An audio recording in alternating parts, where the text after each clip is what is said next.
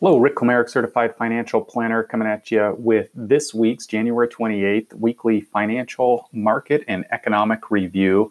China's slowdown continues. Last week, China reported that economic growth slowed to levels not experienced in nearly 30 years.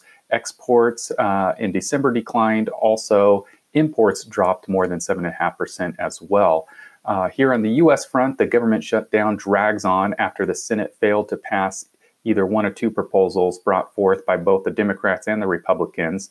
The government shutdown is approaching 40 days this week, uh, making it easily the longest shutdown in the history of the U.S. Other economic data is sparse, and that's due to the nature of the case of the government being shut down. So those numbers are not being released. As far as the market indexes for the week ending, uh, this would be actually uh, week ending January 25th, 2019. Uh, it was kind of mixed. The Dow was up a little bit, the S&P was down a little bit. Both are at 6.04 and 6.3% positive year to date. Um, the Russell 2000, which is small U.S. companies, up 9.96% year to date, which of course is pretty much the month of January at this point.